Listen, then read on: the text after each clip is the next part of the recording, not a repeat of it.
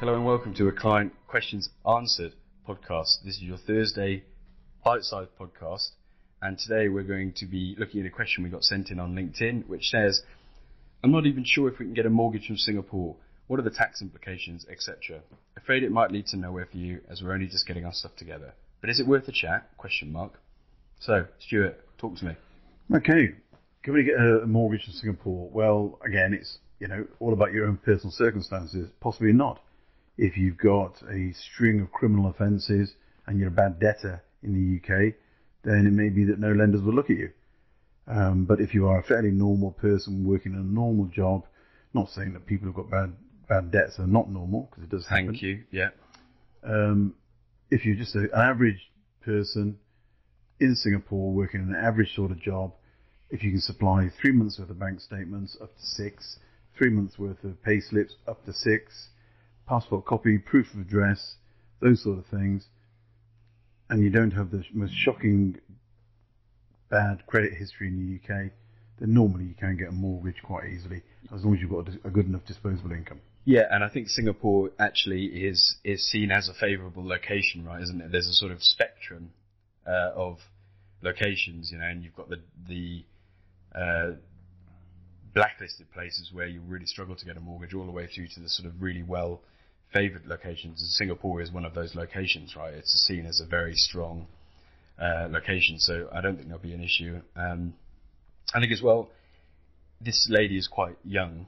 Um, and something I found when I was first getting a mortgage is I didn't actually have much of a credit credit history in the UK because I, like your friend from the other podcast, moved overseas after university, and that doesn't actually count against you because there is no credit footprint.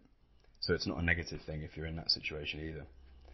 Um, what about tax implications then? Okay, so purchase of the property and then income tax, I guess, would be what she's talking about there. So stamp duty, land tax, what would that be? Uh, 3% for being a buy-to-let investor, 2% for a foreign investor.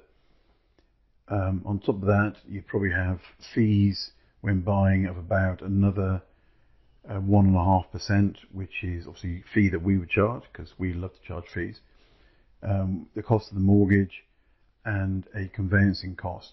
So probably about 6.3, 6.4%, depending on how much it was.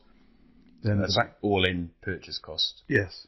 So therefore, you know, you hear, you hear a lot about this buy and flip, this sort of stuff, selling stuff quickly. I think offshore it's a lot more difficult because you do have that five that six percent charge, so therefore you have to keep it for at least five years. Other tax very quickly is capital gains tax mm. or income tax. Income tax you've got twelve and a half thousand pounds per British national owning the property that you can get. So if you're a couple, that's twenty five thousand pounds under current jurisdiction guidelines, governmental guidelines. And then on top of that, you've got capital gains tax. If you come to sell, you made a great profit. Happy days. Yeah, right. People complain about tax. I mean, yes, it's frustrating, but it means you're making money. Anyway, there you have it. Can you get a mortgage? Yes, you can. What are the tax implications? Stamp duty.